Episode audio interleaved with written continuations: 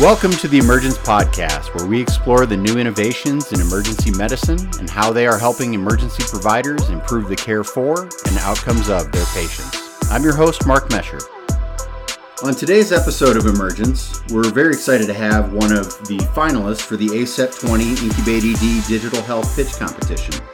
Retrieve DX identifies every comorbidity for a clinician's validation and inclusion into the patient EMR. Retrieve DX is a research assistant that improves documentation. And today, uh, I'll be speaking about this pre processing documentation platform with Dr. Mark Henry, Chairman of Emergency Medicine at Stony Brook University Hospital. Dr. Henry has led the department to national stature in the area of emergency medicine research and is a senior advisor, user, and proponent of the Retrieve DX platform. Thanks for joining me today, Dr. Henry. Oh, you're welcome. Pleasure to be here. Very much appreciate it. So, what uh, what what compelled you to become a doctor to begin with, and and more specifically, uh, an emergency medicine doctor? Well, uh, you know, I was always interested in service and wanted to work with people, and I had some uh, aptitude for science. I ended up thinking about medicine in college and and pursued that. And I thought I wanted to be a family practitioner, to see all types of illnesses and injuries and ages and well you're certainly doing that yeah and then i wasn't so sure because it seemed so broad so you know it after an internship in medicine i took a year hiatus worked in a clinic at jacobi hospital and they had just started that year the first em residency in new york city three person a year and i watched those uh, residents go through and i thought gee, I get to see all ages and I get to see a breadth of material, but I don't have to pretend to know everything. I can go to the books for chronic diseases. And, you know, I got into it even before there were boards in the field. It's been an incredible journey. I'm, I'm so happy that uh, it was available to me and I got to be part of it. No, that's great. And obviously, you know, having been at this for a while and being an expert in uh, the emergency medicine field, you know, as we talk about innovations on on emergence, um, how do you, as a physician, look at and evaluate different innovations that are presented to you? I'm interested in them, obviously. I like to like just take a little pause when a new thing comes about, see if I can absorb it and really understand what it is, what it will do for me, and then how easy is it to adopt. And I assume that's uh, become more complex over the years, just in the way that health systems and hospitals allow that adoption to take place, and the the healthcare economics associated with all that too, right? Oh yeah, and uh, you know you don't want to go down some path where where you're reluctant to go down some path where it's at a big cost and uh, not just monetary, but of your time. Sure. That you've invested, and and what's what's your reward, or is it one more task on your ledger? And do you tend to look more into how does this help me from an efficiency perspective or patient outcome or just clinical uh, benefits in general? Or I guess it just depends on the innovation. All three. That's yeah. like a, you know, that's a triple threat. That's, that's, that's what you're looking for. All Outstanding. So as it relates to Retrieve DX, um, you know, and we'll get into exactly uh, what this, uh, this technology does, but how is it that this came, first came about? Well, you know, it came to us because uh, we were invested a lot in our quality program, of course. Our vice chairman came to the conclusion that it was not so much of what we were doing, but it was a lack of documentation on our parts that was hurting us on some of our quality scores. Mm.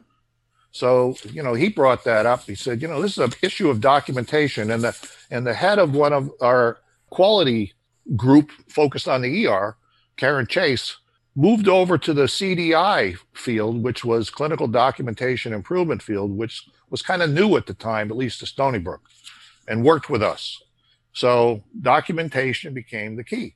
There were a couple aha moments. One was, for me anyway, that the administrative database, that is the coding world mm-hmm. of how diseases get coded and scored and placed into financial and state report databases, Medicare databases, they were actually used for the quality metrics as well. Ah. And that the terminology used by coders for these databases was not necessarily the same as doctors read in textbooks.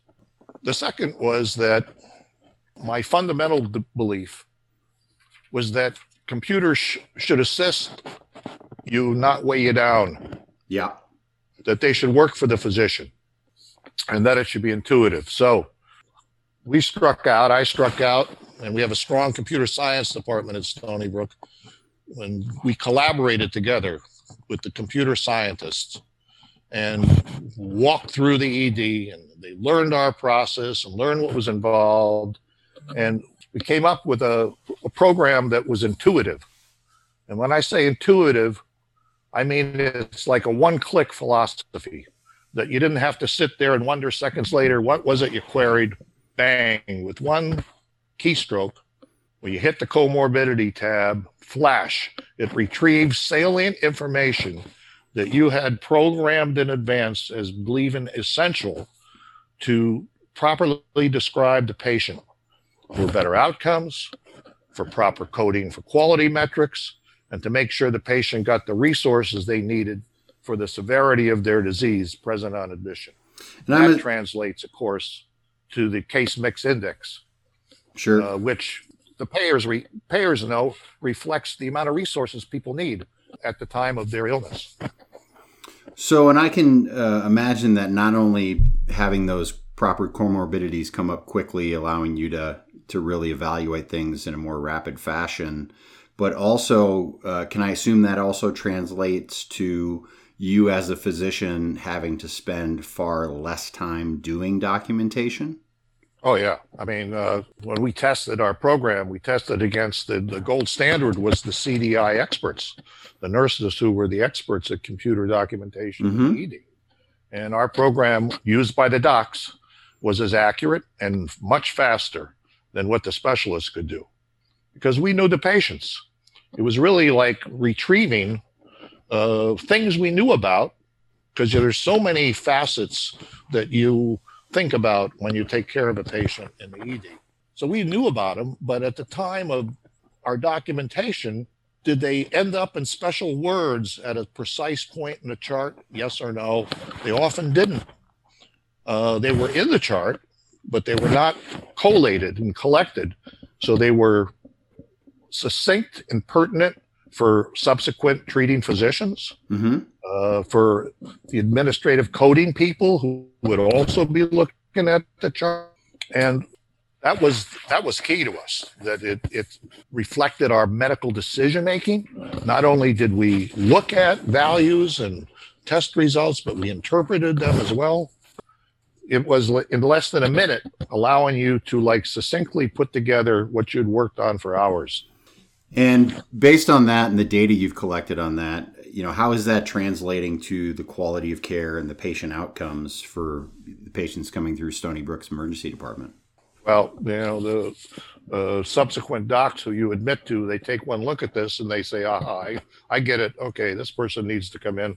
Oh, they have all these other things present on admission. All right, I get it.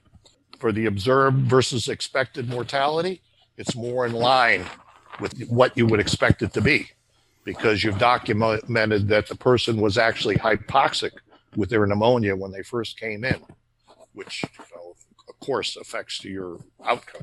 Sure. Or that a person with sepsis actually had severe sepsis because they had organ dysfunction, which was new.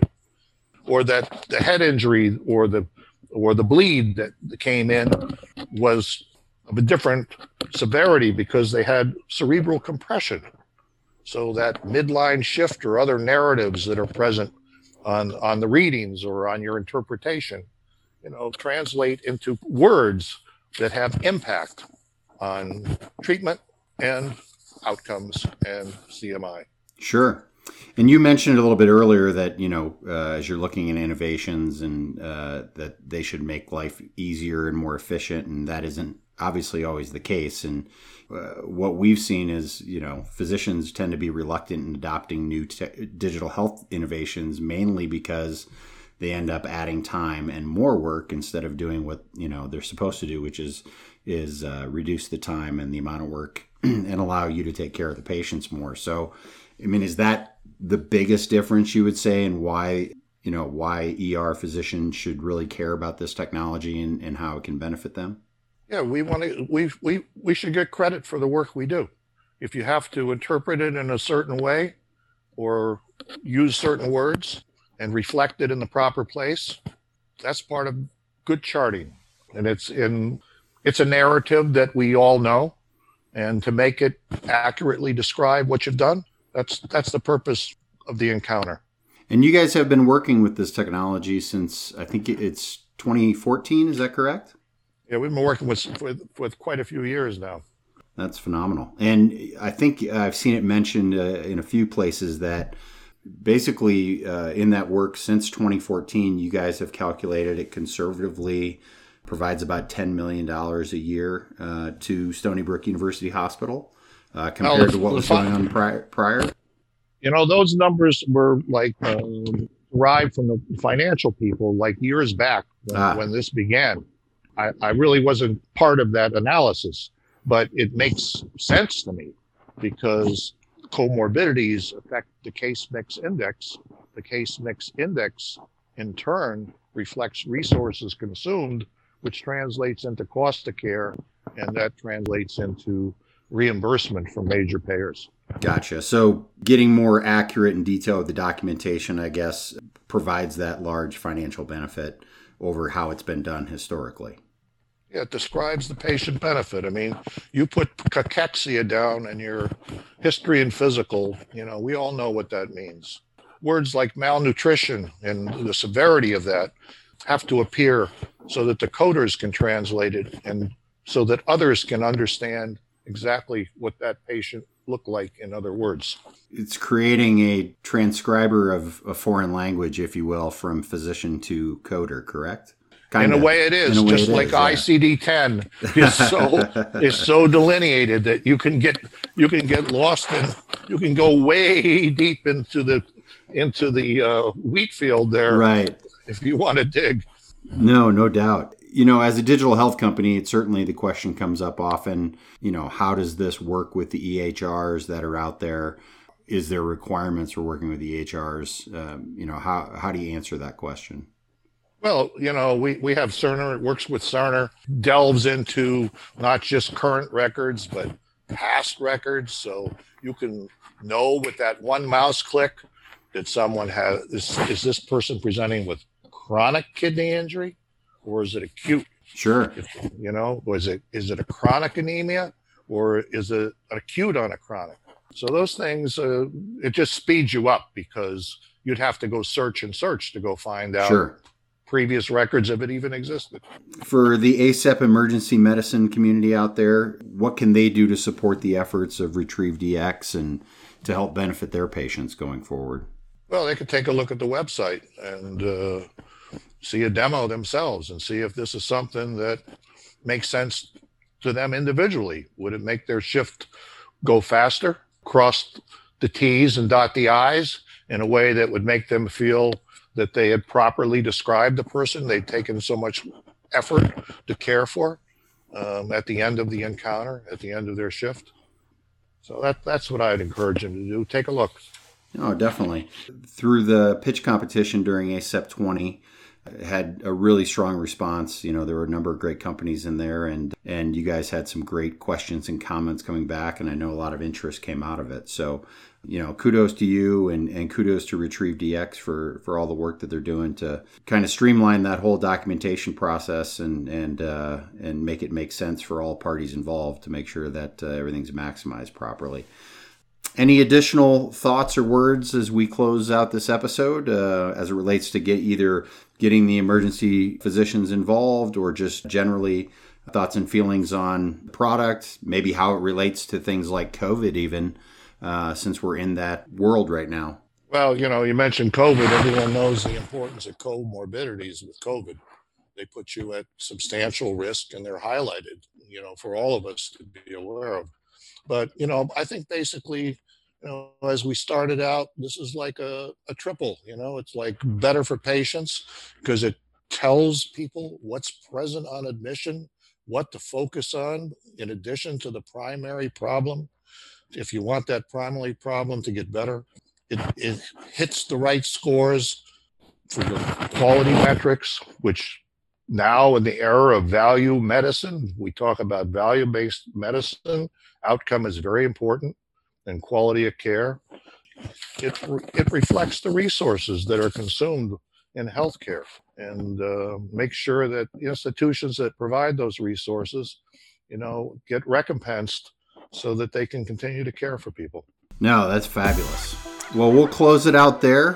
Thank you, Dr. Henry, for sitting down with me today and taking the time to walk us through uh, this great new innovation for emergency medicine. And uh, we wish you the best and the best to everybody at Stony Brook University Hospital and in uh, in these interesting times. So, thanks a lot for your time today. Well, thank you for including me and allowing me to do so. Thank you.